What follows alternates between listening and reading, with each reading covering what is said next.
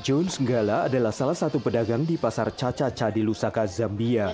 Ia menjual peralatan rumah tangga yang diimpor dari Afrika Selatan.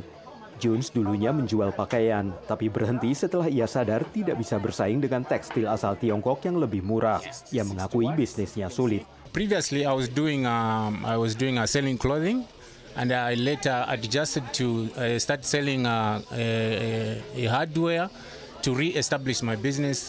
After being hit by uh, these uh, Chinese uh, cheap products on the market. Pedagang lain di Lusaka menjual produk elektronik yang diimpor dari Tiongkok dan ia tampak lebih senang dengan barang impor tersebut. China is producing every type of good that you want. Like we are selling phones, you see we are selling laptops. They are very good.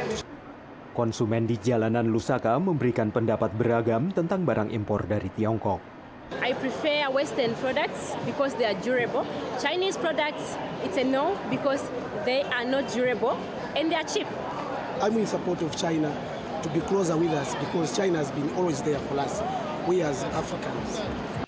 Menurut ekonom Emmanuel Zulu, negara seperti Zambia belum mendapat manfaat penuh dari investasi Tiongkok. Emmanuel ingin melihat pemerintah Zambia dan Tiongkok lebih fokus untuk tidak hanya membawa barang ke Zambia, tapi juga keterampilan dan manufaktur, untuk memastikan adanya situasi saling menguntungkan bagi kedua negara.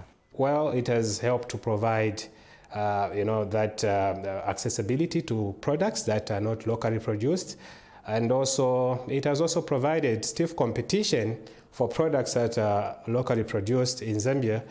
And uh, to some degree, it has also led to you know uh, non-development of the industrial base in uh, in Zambia.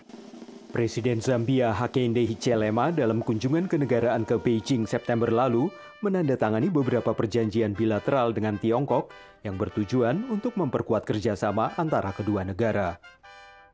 Menteri Perdagangan dan Industri Zambia yang berbicara dengan V O A lewat telepon mengatakan pemerintahnya bekerja sama dengan pihak berwenang Tiongkok untuk mendirikan pabrik-pabrik manufaktur dan transfer keterampilan bagi warga Zambia di bidang pertambangan, elektronik, tekstil, dan pertanian. Dari Arlington, Virginia, saya Helmi Johannes dan tim V O A.